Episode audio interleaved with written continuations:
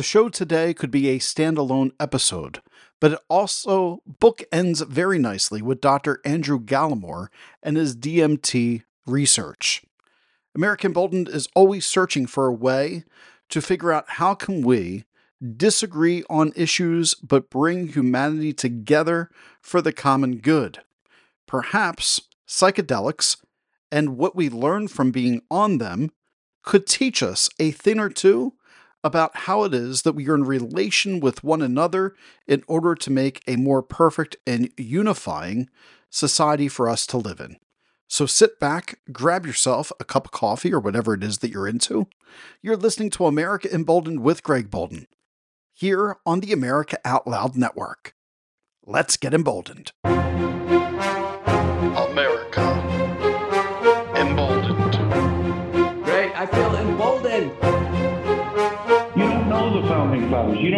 What they did. You don't know what they sacrificed.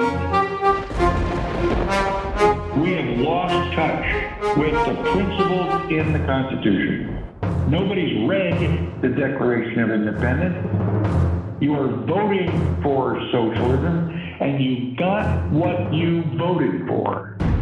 Welcome, bold Americans, to another episode of America Emboldened. As always, I'm your host, Greg Boulden, both here on the America Out Loud Network as well as on Patreon and everywhere you get your social media feeds, whether you're watching this YouTube, Rumble, etc. You get the deal. Make sure you go over, though, to AmericaOutloud.news to check out all my colleagues' work, as well as the America Out Loud Talk Radio Network, which is available 24 7, 365 days out of the year. All those radio shows and podcasts like mine available on your iPhone device or Android device or on the website. Let's get straight into today's show. If you've noticed, I've been shifting my focus a bit to bringing in another element to the political sphere, the political conversation. When I started America Emboldened, I had a mission statement that I was going to try to figure out why different people cannot speak to one another. Why Democrats are horribly polarized against Republicans, despite the fact that we're all on the same earthly journey. We all want, I believe, what's best for our children, for the earth, and for future generations. And so when I look at the news of the week, when I look at what's going on in politics, I try to cut through the crap and just go to how does the average person see this and why does it matter? Let's get away from the mainstream news, the type of uh, environment where people might influence the way you think. And as I've gone on that journey, I found myself now thinking more about energy, thinking more about what is it about the way that I approach topics that can sometimes ruin the show that I'm about to do and have people turn off and have negative responses to it? Or what is about the positive things that I do on the show that people are going, I love the episode you did yesterday? And as I've been hosting people like Laurie Elizabeth or Chris Largent and talking about the esoteric world, I realized there's got to be a place where I can marry the energy side of stories and how we relate to one another, as well as the political side of what people need to know, things that they haven't been learning about. And so I was very excited lining up this show, speaking with somebody that I knew from a long time ago back in college, but I haven't talked to him since college. That's how long it's been. Even back in college, we weren't incredibly close, but we were both in the television and film world as far as majoring in it. And we both have that love and passion for film uh, just to this day. So today I'm bringing onto the show David Darling. Now, David Darling is now a trained energy healer. He's been practicing shamanic healing for over 10 years. He's also a spiritual life coach, helping people uncover and transform the limiting beliefs that are holding them back. He's guiding them to find clarity, purpose, and inner peace in their lives. He is also an advocate for the decriminalization and legalization of psychedelic therapies, and he provides specialized coaching sessions around preparation and integration work with these powerful medicines. So, without further ado, welcome David Darling to America Emboldened. Hey, Greg. How are you? I'm doing great, man. Like, it's it's fun starting off a show with somebody that I, I actually know, um, but I don't know right? Like, yeah. we haven't seen each other. You know, we're seeing each other through a camera on opposite sides of the world, basically, and in a sense, part of different parts of the globe. but I don't know the journey you've been on. You don't know the journey that I've been on. Yeah. And yet, that's the one thing that's a constant for all of us. We're all on this ball in order to make the most of our lives. We all want to have success. We all want to be loved, to give love. And I'm wondering, as I'm doing this podcast, I'm going, am I contributing to that environment that I'd like to see in the world? Or am I tearing it down? and so, for somebody who is a trained energy healer, somebody who is into shamanic healing, I'm going to start right there. Tell me about your journey. How did you get into the line of work that you're doing, but really the spiritual journey of your life? Hmm. Well, it's a very big question. Um, where can we start with that? I mean, I think, like most people who get into healing work, it starts with your own healing. You know, so this started for me with a sense of wanting to feel better back when I was in my early 20s, living in New York City, feeling confused. You know, I was raised in, as many of us were, in, in church, in the Christian model. Um, and that worked for a time, but then that stopped working for me. And so I began asking questions and reading lots and lots of books, which were was both helpful and also confusing because it was like too much. You know, I, had spiritual indigestion basically from trying to put too many things together. And I and then to simplify, I started doing uh, breath work. I found a, a breath worker, and that was my sort of entry point into the healing world and that was really wonderful. Uh, I liked it because it didn't have any ideology, right? There's no buy-in to breathing as yeah. a way of clearing energy, moving energy. Um, it was guided with a, a, breath worker who would take me through these emotional release processes, and really wonderful. From there, um, sort of by happenstance or or divine appointment, I met a shaman, an Australian shaman that was friends with this breath worker. And I did a healing session with her, and it was like a homecoming. It was instantly um, just felt it just felt right. It just felt good and natural. And I don't know, it was one of those moments that was kind of transcendent. You know, I'd never had um, a shamanic healing before, which I do now uh, being uh, healed with feathers and rattles and and sacred song and things I didn't understand working with the spirit world, you know. Right. Um, so I worked with that woman for about ten years. She also introduced me to. She took me to Peru to have my first encounter with with ayahuasca, um, which is for people that don't know, very um, intense jungle brew hallucinogenic plant medicine gaining a yeah. lot of popularity these days. Uh, and then from there, you know, worked with another group uh, that I still work with down in Santa Fe, and they kind of more formally trained me to do shamanic healing.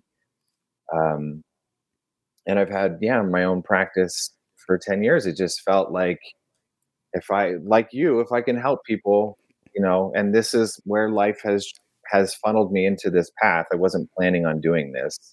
Right. Um, and so I've been doing it since then because it's just feels right to do.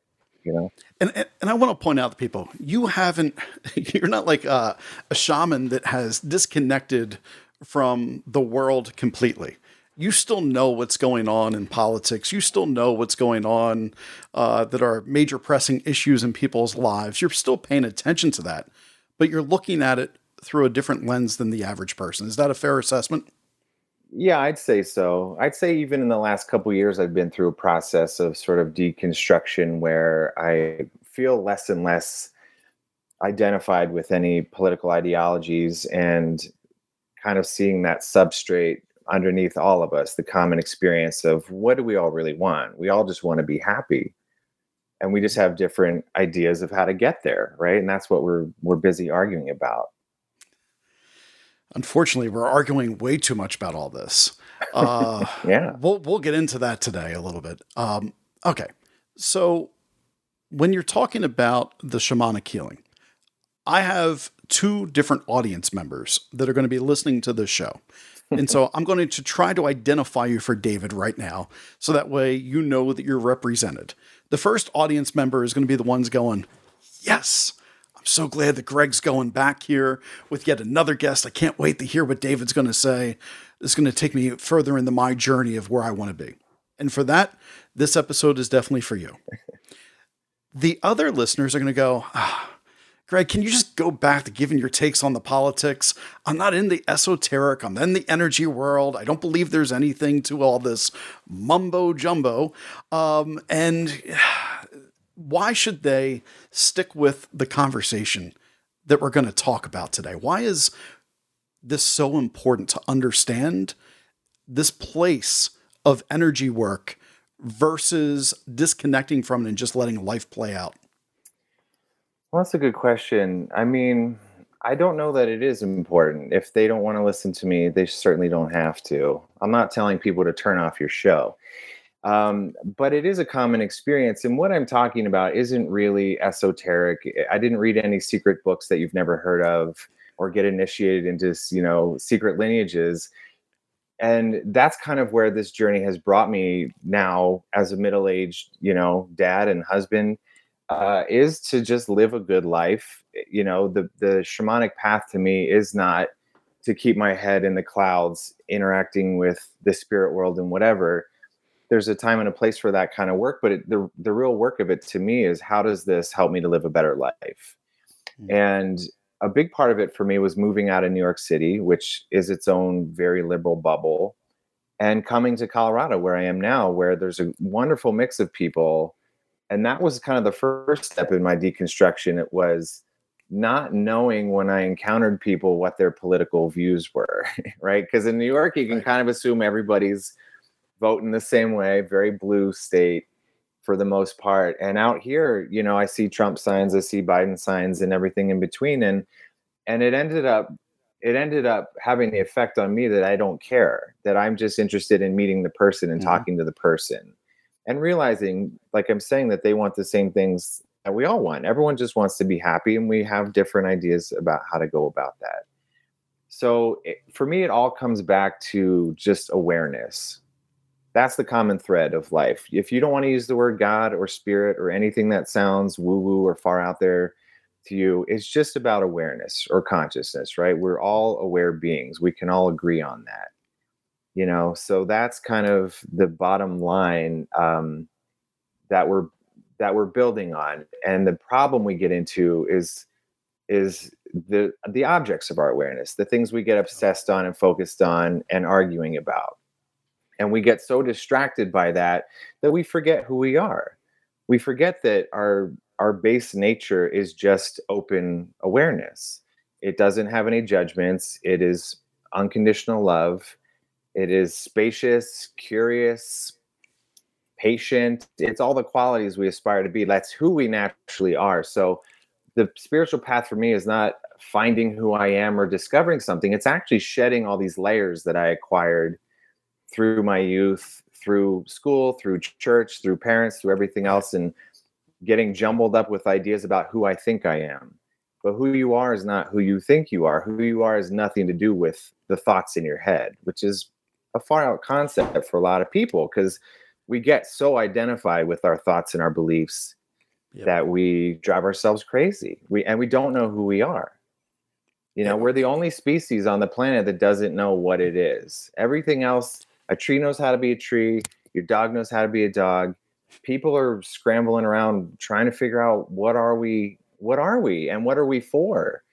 are we we're trying to make machines to replace everything that we do but but what are we for why are we actually on this planet to begin with so one of my guests laurie elizabeth she was talking about the same concept uh, several months ago and she said you know we're human beings and at some point in time we started becoming human doings that everybody's so busy doing something that they forgot the presence of being they forgot in order to understand themselves it can't be found inside a phone it can't be found inside an identity of politics.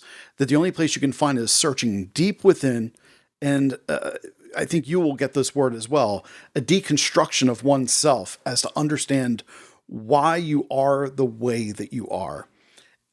And I have shared before on the show, there, I believe there's three different realities. There's the reality of how we see ourselves. There's a reality of how other people see us. And then there is just how we are. And the saddest part, I think, in life is the majority of individuals never get to experience themselves just as they are because there's so much noise around us, so much yeah. distraction and slant. What's yeah. your thoughts on that?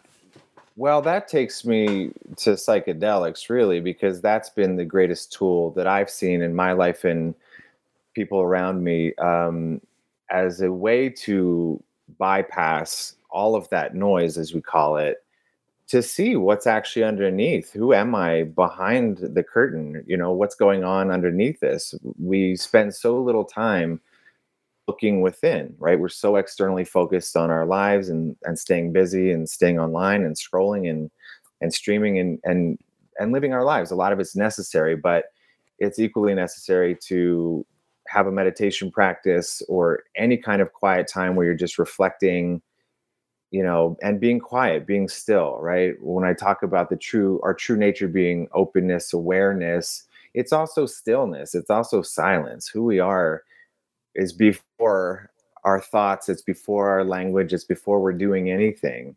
And that's really hard concept for us to understand. It's actually so simple that you know the mind can't understand it because the mind has to chop everything up and complexify it into millions of pieces and try to create maps for it. But it's actually just this right here just connecting with you. This is it. It's just awareness talking to itself. Psychedelics so uh, I, have never touched them. Um, I'm a prude. Uh, I've never got into smoking marijuana. Even uh, I can say that with a straight face too. That wasn't my world whatsoever. When I hear about psychedelics, it's a horrifying thing to me to think about. My brain is going to be altered for a time period where I'm not going to experience the world the safe way that I've come to box things into for listeners that are aware of uh, what psychedelics do, I apologize for where I'm going, but I just want everybody else to be on the same page.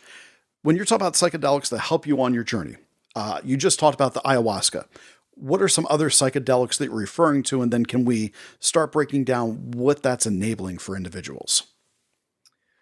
Uh, primarily ayahuasca and psilocybin mushrooms I've mm-hmm. worked with. Um, there's been some other ones, but for the sake of this conversation, we can keep those two. They work in somewhat similar ways. Um, what do you want to talk about with them? Sure. So, uh, why? Why, why psilocybin? Them? Why mushrooms? Why do them? What's happening in that deconstruction event that's allowing people to focus inward that you find to be healing? Um, make a case for me if I were to say, you know, hey, you know what, David, I at times struggle with an OCD perspective of needing to be perfect and too much anxiety because I put a lot of pressure on myself. Maybe I need to deconstruct that or issues with my my past life of family issues or whatever I want to deconstruct. Yeah. Why is that so helpful? Because I've read the studies, but I'm looking for your yeah. experience and what you bring to that. Hmm. There's different ways to look at it. I mean, one way is that is what what I was talking about earlier about identification so we become so identified with our thoughts and our beliefs and just our personality selves so the ego self uh, i call it i mean many people call it. Um, so that's one amazing thing that that these plant medicines have shown me is when you go into their world um, it becomes very clear that that's not who you are. It's an aspect of who you are but it's not the core of who you are. It's not your real self, right? And this might sound uh, weird again for some listeners, but who you are was not born and will never die.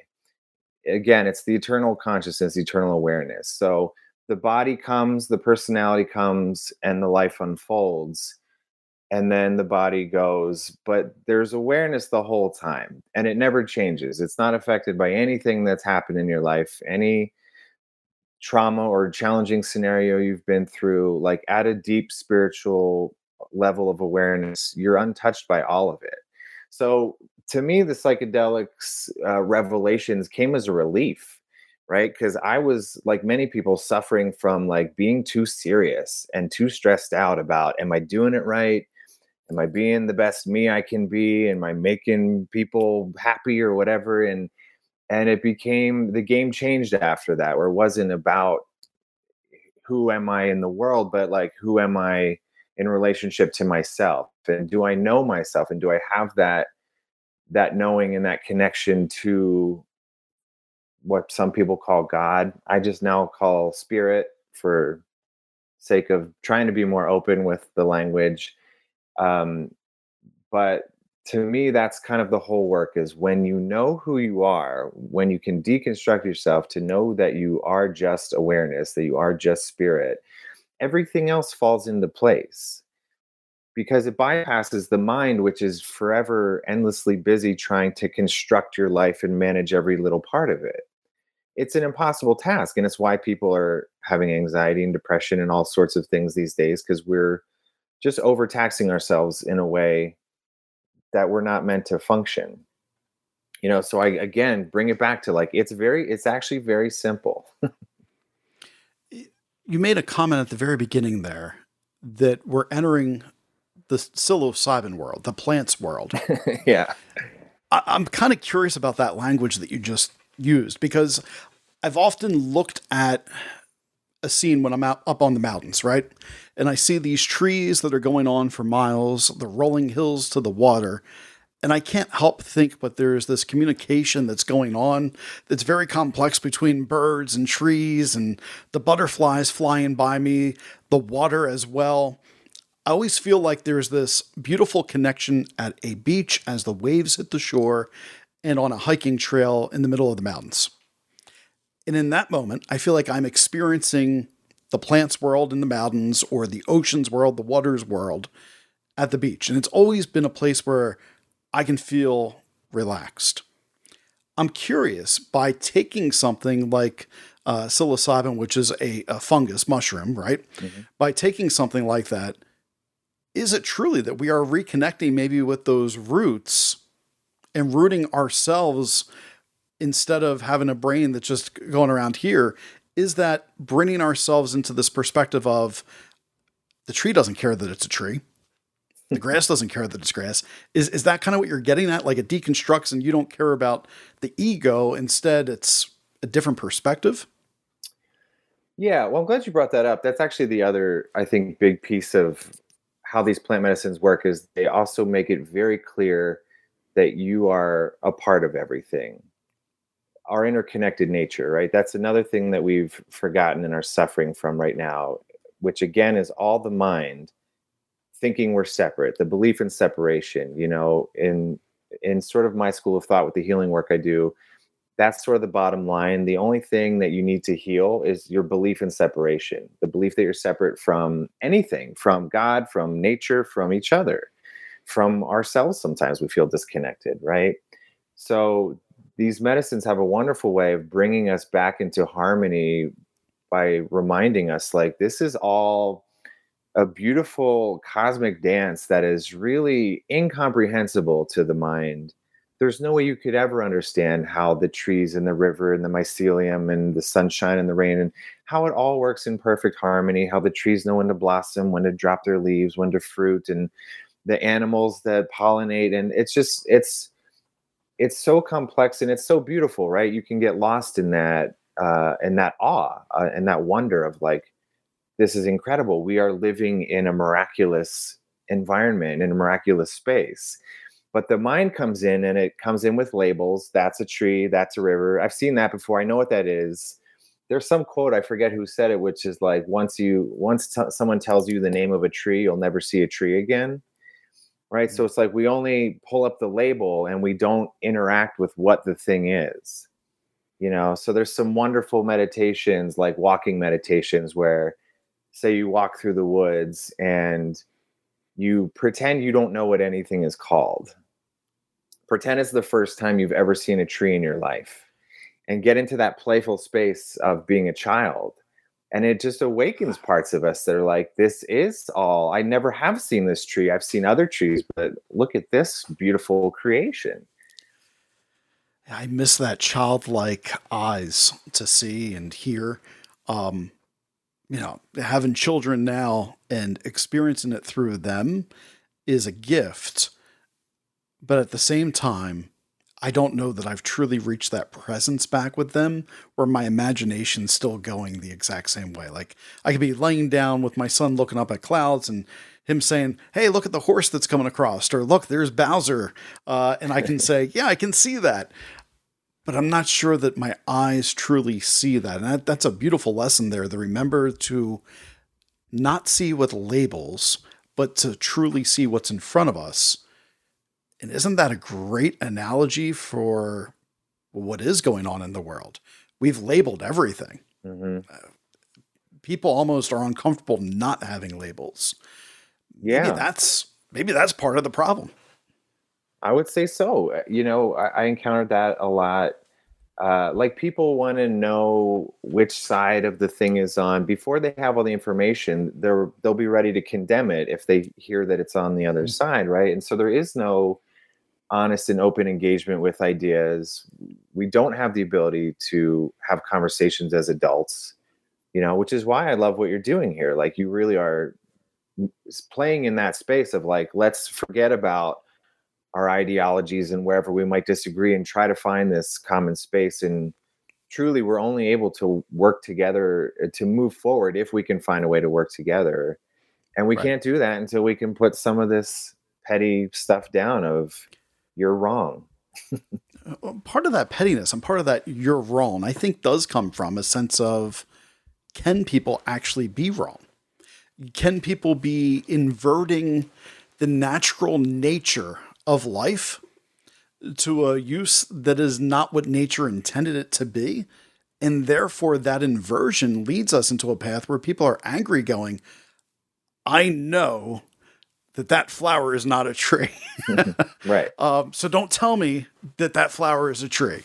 Um, you know, don't tell me that this is the only person that stands for moral beliefs when I know that these other people have moral beliefs too. You just may not like the fact that they stand for two other things how much do you believe when you're working with other individuals on their own healing has been the influence of other egos into our own and that break this down for listeners because i might be a little heady i understand what i'm saying i think david you probably get where i'm going with this how much of like when the news media says that you know republicans are useless right now because they refuse to act on a border bill.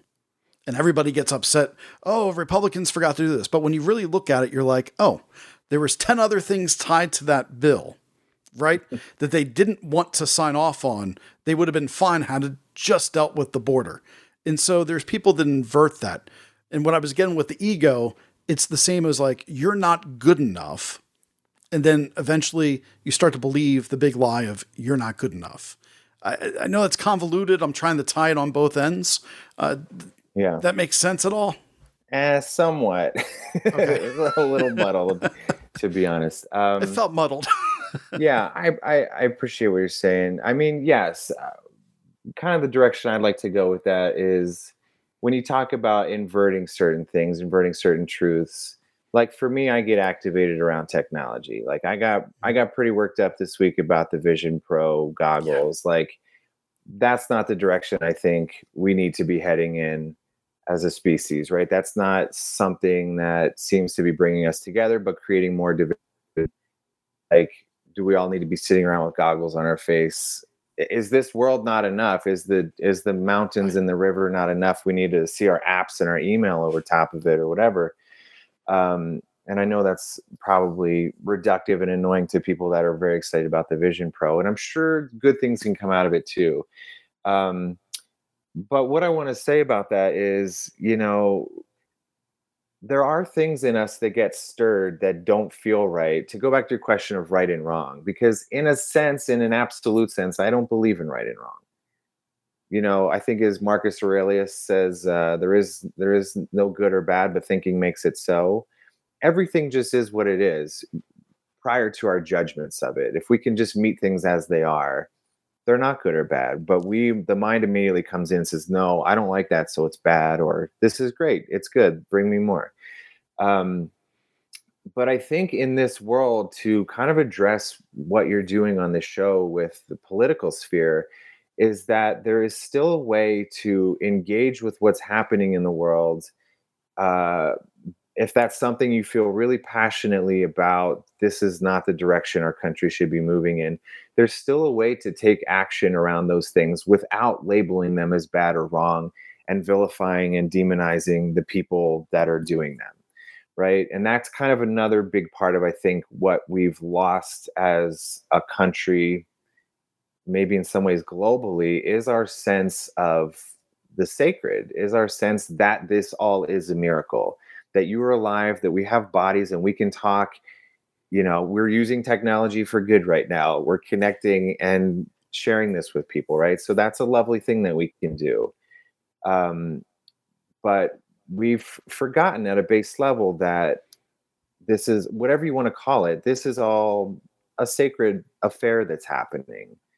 And when that goes out the window in comes the possibility for what we call evil right? And evil is only that is only the ability that we have to deny what we would call sacred or divine in ourselves and in each other. You can't kill somebody if you are aware of their divine nature mm. right? So that's another thing that i'm trying to share with people to bring back into this conversation that will foster respect and cooperation and all the things we need is just this Uh, you don't have to agree with me we don't have to be best friends but you have to acknowledge that we're all children of of the divine of great spirit of whatever label you prefer or we're all aware conscious beings and we all have the right, right. to live to take any kind of spiritual talk out of it, right? Yeah, I mean, there's a lot of people that get caught up on that spiritual talk, and you know, once you start saying that, that they can't hear anything else. But if we could just acknowledge the the concept of everybody's life is special and unique, or as you put, sacred and divine, I, I, think we'd be in a much better place. Uh, we need to take a quick break here on the network. Um, it, we'll come back and just say I want to I want to explore more about the divide that we experience here in the country. Um, but before we do that, uh, head on over to AmericaOutloud.shop where you can check out all the different sponsors for the show. Uh, help us bring this content throughout the course of the week, bringing you the America Emboldened podcast uh, here on the network, as well as uh, you can go over to patreon.com backslash America Emboldened subscribe, and you get extended video content of all my episodes, including this show today. Uh, so you'll be able to hear about an extra half hour if you're finding this conversations uh, very uh, engaging to you. Uh, I'll be in about an extra 30 minutes of bonus content on my Patreon page. So make sure you go over there and sign up and engage there. Uh, we're building a great community of bold Americans uh, just trying to solve this exact question and conversation that David Darling and myself are talking about. All right, everybody. You're listening to America Emboldened with Greg Boulden, my special guest, David Darling. Be right back in just a moment.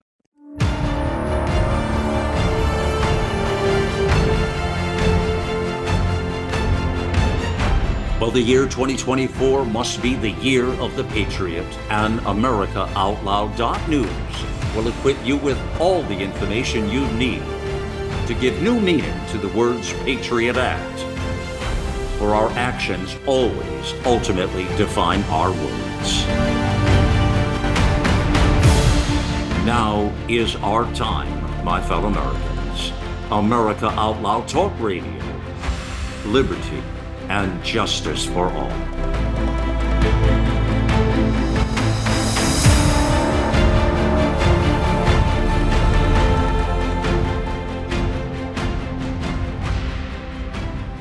Cardiovascular disease is the leading cause of death and disability. Lifestyle changes are critical, but you can also support your heart with concentrated nutrients. Healthy Cell created heart and vascular health to support cholesterol and blood pressure with CoQ10, vitamin K2, resveratrol, and soluble fiber. And Healthy Cell's not a pill, it's a patent pending gel you swallow. Get heart healthy. Go to healthycell.com and use code OUTLOUD for 25% off your first order. Healthycell.com, code OUTLOUD for 25% off. World class care from doctors you can trust, all from the comfort of your home. That is One Wellness. Dr. Peter McCullough and his team at The Wellness Company launched the One Wellness membership to provide free monthly supplements and unlimited telemedicine access with doctors that share your values. Be a part of a revolutionary new healthcare system that puts your health and well being above the interests of Big Pharma's bottom line. It's the way healthcare should be. Go to OutLoudCare.com today and use code OUTLOUD for 25% off your first month of One Wellness.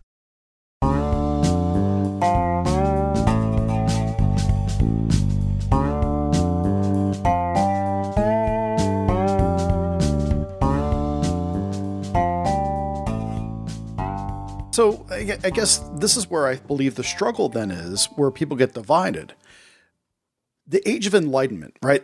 When you when you talk about the people, the the free thinkers that were the creatives that helped frame the Constitution, the Bill of Rights, uh, they were taking back from the Greeks classical philosophy and looking at morality through the lens of the Greeks and figuring out what does that look like in the New World in, in the 1700s.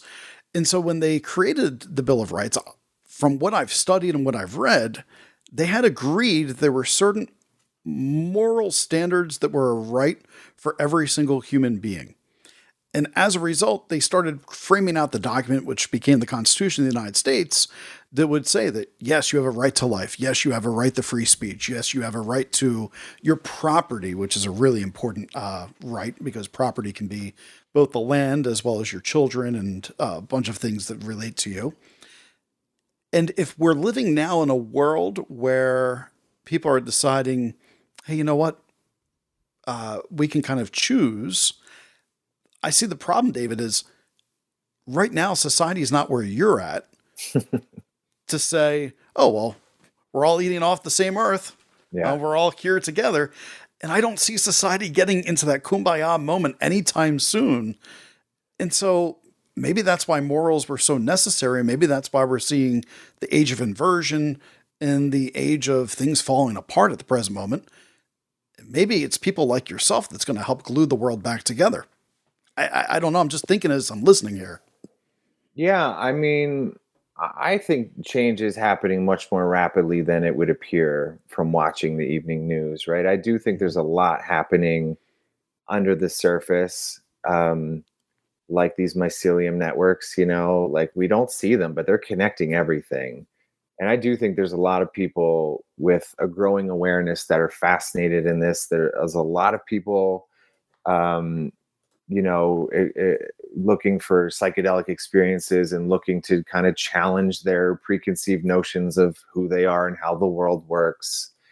Um, and yeah, it's going to be somewhat iterative. It might take a couple more generations to really start to see the change that we're hoping and needing to see.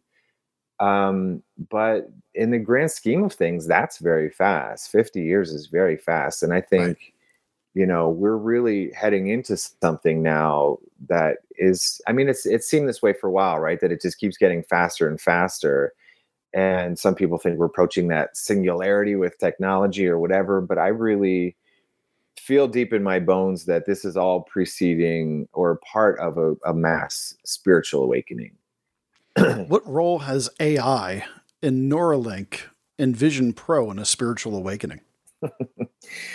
That's a good question. I mean, a, a lot of times, you know, we don't realize how much our adversaries are teaching us. So a lot of it can just be like showing for for me like when I see this stuff I'm like, "Oh, that's a hard no. This is like clearly we don't want to go down this road." Some people might need to with the technology. They might need to lose their sense of joy or wonder or ability to connect with other people before they're like, "Oh shit, I'm spending way too much time like in screens and not interacting with the real world. So a lot of it's just trial and error of us playing with things and coming to these realizations in our own time in our own way. Everybody's wired differently. Everybody's got their own personalities, their own programming and conditioning, where they live, how they grew up, and and what they're interested in. and it's all fine there's no right or wrong to it we're free to play with this technology as much as we want it seems really clear to me why would I, why would you ever put a neuralink in your brain like that just seems like an obviously terrible idea but people will line up to do it you know because that's just kind of the human body we're like we're really curious animals and we haven't reached the point yet of emotional maturity uh, to catch up to the things we're creating. Like we're we're far more intellectually intelligent than we are emotionally intelligent. So we're mm. creating things that we don't really understand how to use. I say it all the time. I have a an eight year old daughter that like because we're the last generation that grew up without screens and and phones the way that they are now Right. We're raising kids who a lot of them are getting it like full time. They're getting it from a really young age. I say it's an experiment. We have no idea what we're doing, how this is going to affect them long term. You know, yeah. I'm I'm and navigating I, it too. My daughter watches screens, but we try to be smart about it. This leads me to something that we spoke about before the show uh, a couple weeks ago. You had talked about uh, this learning how to love. That through your journey of uh, the deconstruction of self, where you were in New York before you went on the journey, found a shaman, and decided that that's the path that you wanted to be on, that you had the first grieve other things, grieve your childhood, mm. grieve parent uh, relationships, parental relationships. That's the same for all of us, right? We we mm-hmm. all have emotional trauma from different parts of our life. How does one learn how to love both self and others. What advice can you give to listeners as far as the patience that's required for that or what needs to happen to start working on that? Yeah, I mean, if you don't know where to start, um, there's a lot of people in the world like me that can guide you through certain processes. Um, a lot of it for me was activated in breath work. I would do this uh, they would call conscious circular breathing. So it's just connecting your in and out breath. Um, and after doing that for 20 minutes, some tears start to, you know, and eventually the my guide would ask me what's going on, and there'd be like a memory from my childhood coming up. I don't know. I I don't. It's this isn't a memory that I know about. It's like something I completely forgot about that came back.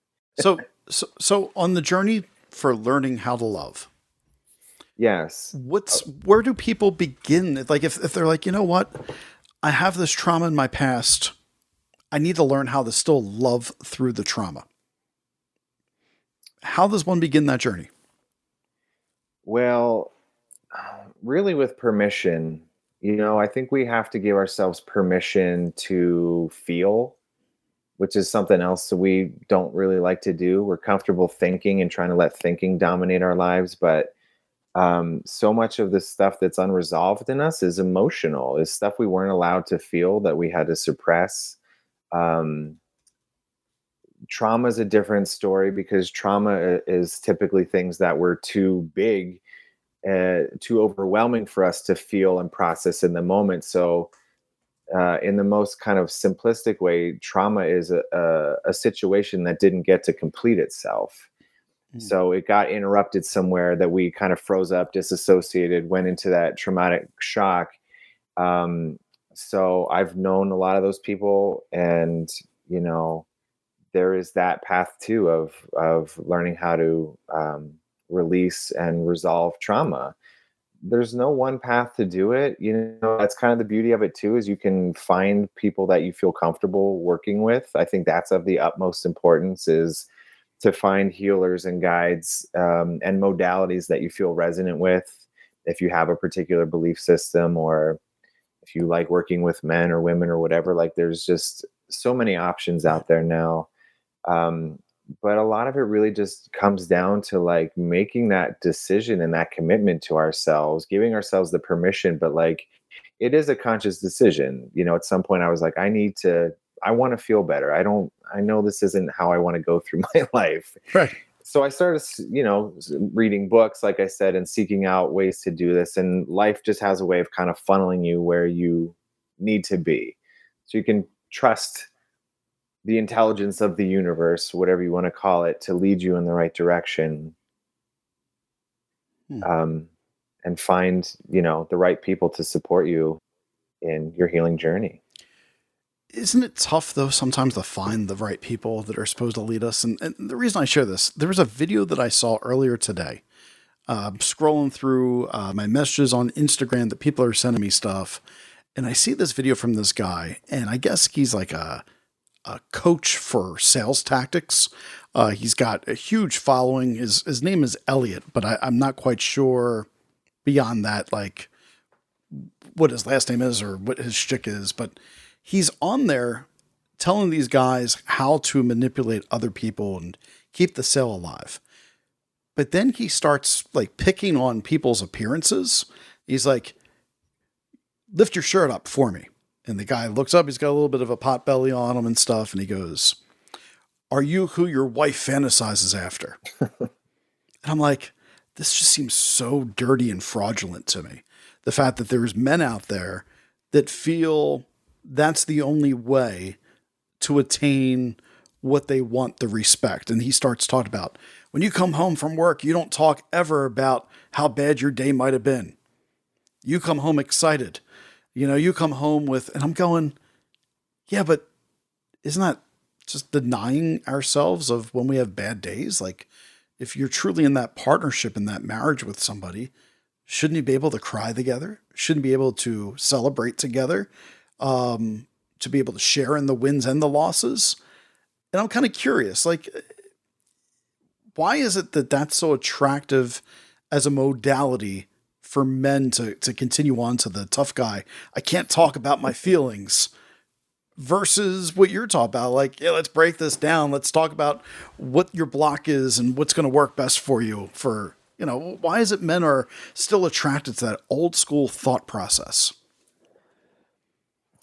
it's just doubling down on control, right? It's trying to control and manipulate your life into happiness, um, which doesn't work. It won't work. It might work for a minute, you know, here and there, but ultimately it's not going to lead us to lasting fulfillment and happiness. I think, you know, we find the people that we need to find. So you wouldn't go see that coach. I wouldn't go see that coach, but people that are resonant with that way of thinking and looking at the world might go work with this guy. Maybe some of them will love it. Maybe some of them will be like, this doesn't seem right. Um, everybody's got to find their own path, you know, and, and there's tons of terrible people that you can work with out there, you know? So sometimes it is trial and error. I mean, I've, I've done a lot of healing work over the years and I can't say every last person I've worked with has been like a home run. This person's amazing. Like, you know, I, I I also haven't stepped into a situation that I was like, oh dear Lord, what have I done? Thankfully, but uh, you know that can happen too if people don't use enough discernment with, you know, their right. their healers and teachers and guides.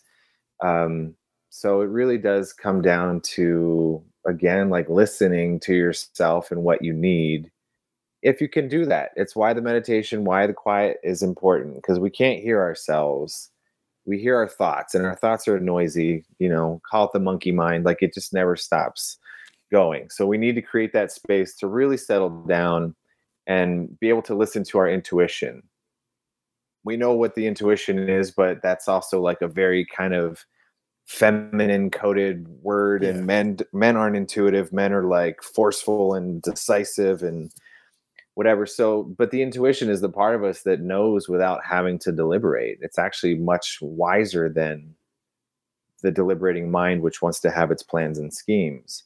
So, to be able to be quiet and still and start to tune into the intuition will guide us through life much easier in a much kind of straighter path than the zigzagging if we're blowing in the wind listening to our thoughts trying to figure out you know how to navigate right. by that tool. I want to get into a couple uh, topics here um, and maybe see where this kind of goes. So talking to gene atman uh, several weeks ago uh, we were talking about the things that you need to clear from your life and i, I kind of wanted to relate it to uh, okay well people are broken. And she's like oh i completely disagree with you. I want to challenge you on that greg. People are not broken People just have things they haven't let go of yet. And that's what they're holding on to. They're just holding on. that has been one of the most challenging statements that I've sat with for almost the last month because I don't let things go well. And I don't really understand what this concept of clearing energy means. And I'm guessing if I still can't grasp my mind around that, that other people can't either.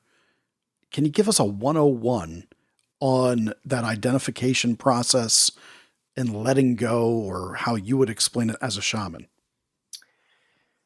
Well, to just to interject, I don't call myself a shaman. Uh, okay, but sh- shamanic experience, shamanic healer yes. practitioner. I'm yeah, not yeah. So an that, initiated that's, that's shaman. Yeah, yeah, yeah.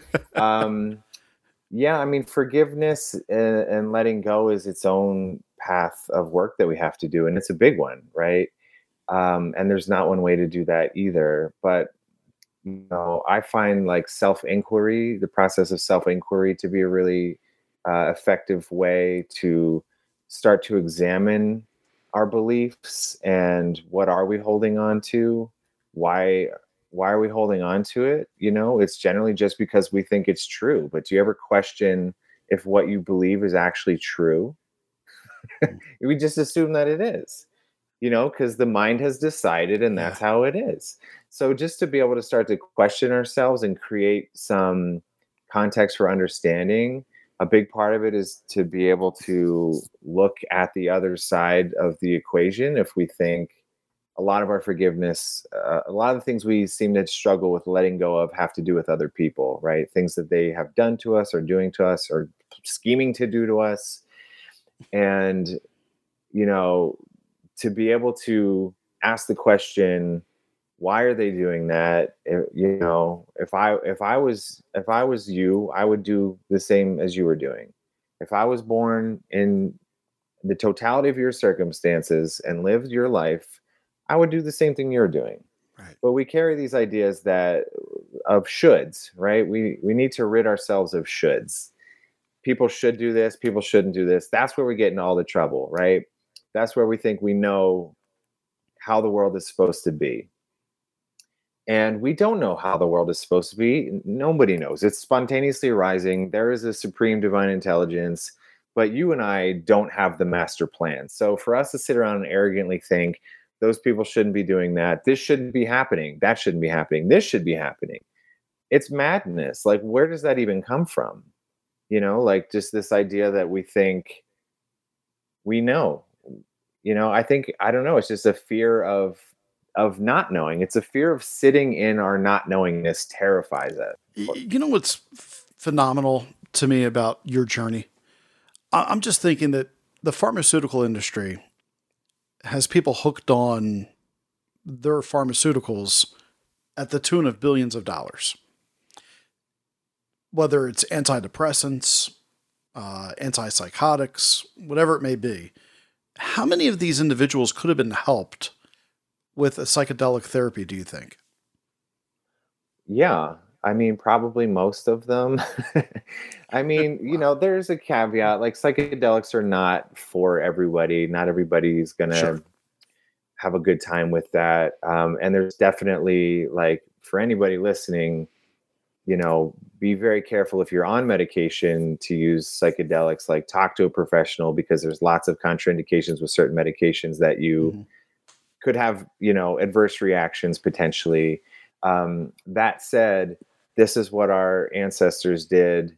People have been drinking ayahuasca, eating mushrooms for thousands and thousands of years in indigenous cultures, and they don't have antidepressants. They don't have need for them because they can hold this space for each other to process whatever they're going through. And these medicines are of a tremendous support to be able to process and release the medicines themselves are like great healers. You know, the ayahuasca um, and uh, and mushrooms have uh, like a master spirit. You know that you can interact with uh, when you're under the influence, and that that spirit sort of wrecks healing in your system through its own intelligence, which I still, after the number of times I've used them, don't understand you know, I recently was telling someone like that it's why they call it magic mushrooms. Like, I don't know, it seems magical. I had a I had a, a pain in my lower back for like a year, and then after some mushrooms, it just vanished. I don't know how that happened. I'm grateful that it did, but it just has ways of bringing things back into balance and into the flow in a way that you, creates healing in a very natural way. Were you thinking about the pain uh, when you were taking them and like thinking about being healed, or is it just a rewiring? I think it's just a rewiring. There's a lot of things that happen in that state that I'm not directing, controlling, intending even. Right. You know, there's just a rebalancing of your energy centers, what people call your chakras.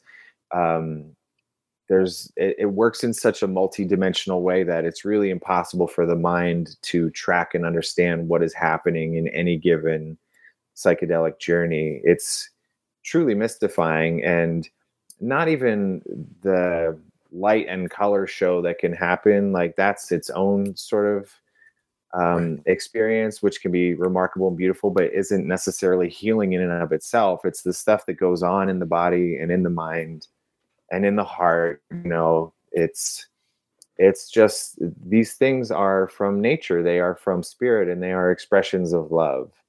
And i have i have a friend he, one of my um, breath coaches who said likes to say uh, love will bring up anything unlike itself for the purpose of healing.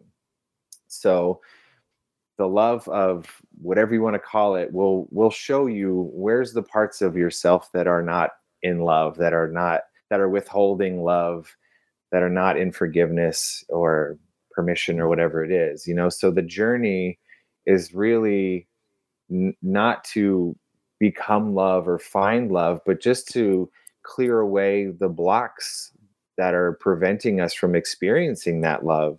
Because that love that happiness that joy that is our our true nature. That's who we are before we complicated it with our our thinking and our concepts and our beliefs and all these structures you know? Look at children right? Like i i love one of the things I, I kept from my Christian upbringing was the the verse um, that Jesus says, unless you become like the children, you cannot enter the kingdom of heaven. What does that mean? What are children like? They're innocent, they're open, they're loving, they're playful, they're not serious, they're not caught in separation with each other. There's just this openness to them. And I love that. I love the number of stories about children kind of swarming Jesus because they recognize he gets it. He knows how to play. I have to imagine Jesus was very playful and probably had a great sense of humor, you know, stuff we don't necessarily hear about, but that is the kingdom of heaven is is it's here. It's not somewhere we go in the afterlife. Although it may be that too, but like it's not something we have to wait for. It's just the awareness of the divine in all of this, in all of creation, in each other. And it's really quite simple. And when we can orient to that way of seeing the world through our own healing and awakening process and practice.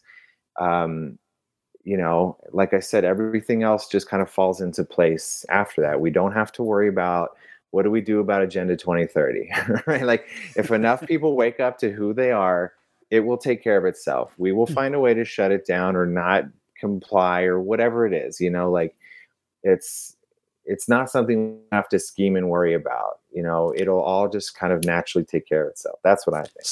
So at the end of the day, Bobby McFerrin was right. Don't worry, be happy. Don't worry because you are happiness itself. I mean, yes.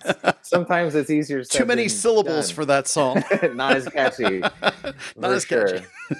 but you know, I also to get not to throw too much shade at Bobby McFerrin, but like sometimes we compulsively worry. So we have to we have to honor that part of ourselves too and not right push back on what's happening. You know, sometimes it's easier to just say, Oh, I notice that I'm worrying right now.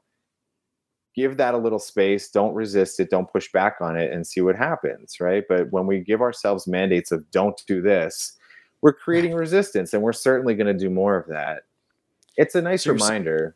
I mean, so you're saying Master Yoda was correct. Which which Master Yoda? So Yoda saying, "Do or do not. There is no try." He wanted to eliminate the negative connotations, eliminate the should, eliminate the do not, uh, just do, just be. Yeah. Yeah. It's that simple. Yeah. You know, read the Tao Te Ching. Do you ever read the Tao Te Ching? No.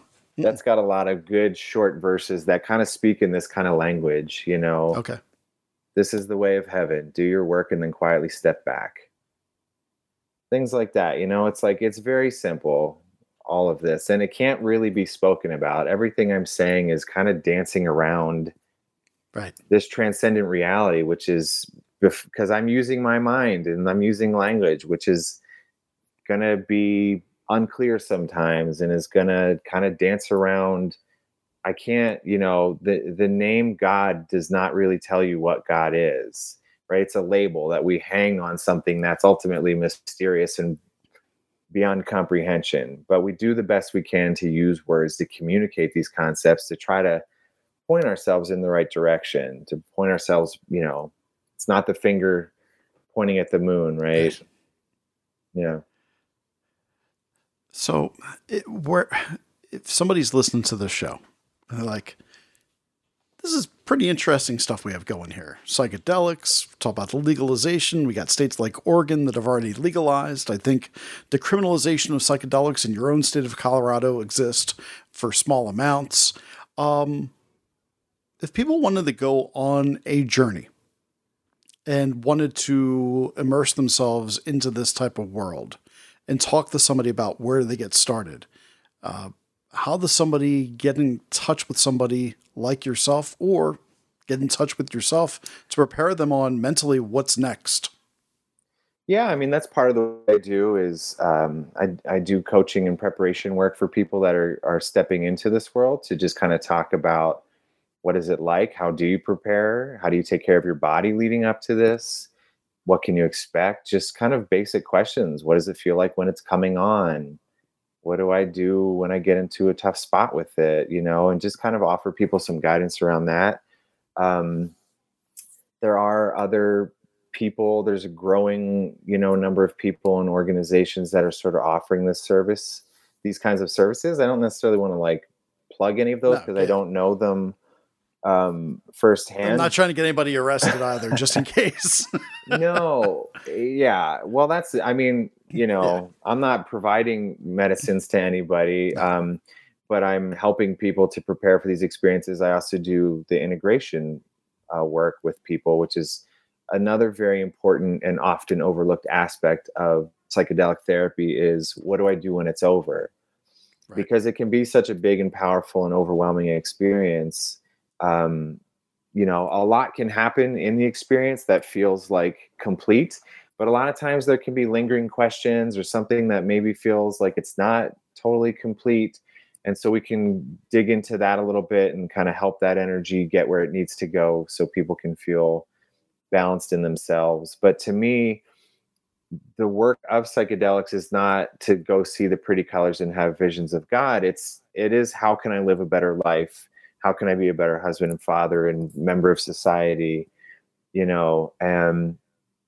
i think too often people are just chasing the roller coaster of psychedelics and and don't really do the integration work after. There's this beautiful window after a psychedelic journey where your mind is really open. There's a lot of like new plasticity and kind of openness mm-hmm. happening in there where you can really make some powerful changes in your life to go in directions that you want to go in. But we have this momentum of the ego self which you know is looking for opportunities to like shut it down and go back to the way things were because that's familiar and that's comfortable even if we were not happy you know at least we can try to control it better. So it can be a little scary and shaky which again is why it can be helpful to have a guide in these spaces um, to really take advantage of what's happening to you in the days and sort of weeks after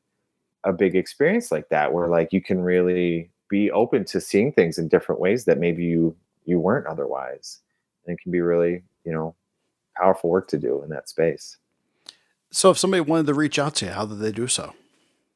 uh, anybody wants can check out my website it's ordinaryawakenings.com um, you know, you can see my different services on there. I do all my work virtually uh, as well as in person. If anyone's in Colorado, be happy to connect. But um, you know, we can do this all at the quantum level too, over over Zoom or whatever.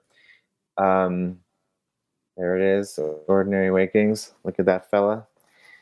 Um, yeah, I love doing this work. I do uh, spiritual coaching work as well, which kind of is more partnering with people over uh, a few months, three to six months typically, where we can really dig in and look at your belief system, look at what's holding you mm-hmm. back, and do some of this work that we've been kind of touching on tonight. You know, giving yourself permission to feel and and looking at where you might need to um, practice some forgiveness, you know, techniques or I, I, you know, I really meet people where they're at and just try to take them deeper into themselves. Try to find, help you find your own answers. I'm not trying to give you what I'm selling.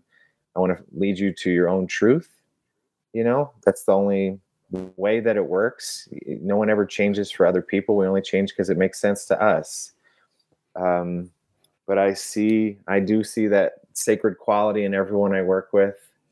You know, I, I don't see the brokenness I see that people are perfect as they are. Everybody's on their own healing journey. They're they're learning, they're growing, they're evolving in every lifetime. And um, I'm just happy to support people and and love talking about this stuff. So appreciate you. No, it's it, it's it's evident. Uh, you know, having the discussion. There's so many other conversations we could have. I'd love to get into another conversation uh, where we could get into what would people expect. What is it like? uh, to enter that world? What you know should you expect your pulse to increase? Are you aware of that? Like, I, would love to do a show with you just talking about some of those things. Um, ordinaryawakenings.com everybody. Uh, on there you can learn more about his services as well as i see you have a book a free introductory session as well. So make sure if you'd like to speak with david go ahead and click on that. Uh, it will bring you uh, to a scheduling form uh, for everything from windows to wellness specials energy healing sessions spiritual life coach space clearings plant medicine preparation inter- uh, integration to the free introductory session. So make sure you scroll down to the bottom there, you'll see that. Uh, and then let David know. You, you, heard about it here on America Emboldened. You were speaking with uh, Greg and David uh, during the show, and what piqued your interest? Because I would love for him to share with me, you know, if this show was was helpful to to you guys. Um, I hope that it was, uh, David. I I think that this is a side of uh, content that people aren't concentrating on right now and I think it's it's a good thing to be having this conversation with you and to recalibrate my show in different ways from time to time to make sure that I'm serving people something that's fresh and helpful and not just regurgitating the same thing that they can find uh, by listening to a Ben Shapiro or somebody like that. And so I appreciate you coming on to the show and being willing to to have this conversation with me. It, it was it was really enlightening and even more so to to reconnect tonight. It was it was nice. Yeah, it was very nice, Greg. Thanks for having me on, and I I appreciate you stretching yourself out of your comfort zone a little bit here and exploring some, you know, unexplored territory. And yeah, it's it's fascinating. It's endless. Like what's going on inside of us, I think, is way more interesting than what's going on out there. so the real journey is the journey within and i'd be happy to you know connect with anybody who wants to take their next step on that journey and happy to come back and talk with you anytime. Thank you. Appreciate it david. Yeah. All right bold americans. I hope i say this every single episode i hope that we honored your time well. And i really believe that this was a good honoring of your time. It, it didn't rely on some of the other places that I go to, Avenue Wise, talking politics. And I find myself at the end of the show right now feeling calm, uh, feeling hopeful, and feeling like that was worthwhile for me. If it was worthwhile for me, then hopefully it was also for you as well leave me some comments. Go over. You can find this in video format on all those channels, whether it's YouTube, Rumble, Patreon, etc. Patreon.com backslash America Emboldened. If you're listening on the America Out Loud Network, you got the comment section there as well. Write to me. Let me know how this information, what resonated with you. I want to hear from you. I want to know more. And then we can calibrate the show together as the Bold American audience and figure out what exactly it is that you would like to hear more of. That's it. That's all, everybody. You've been listening to America Emboldened with Greg Boulden, my special guest, David Darling, here on the America Out Loud Network. Be bold, America.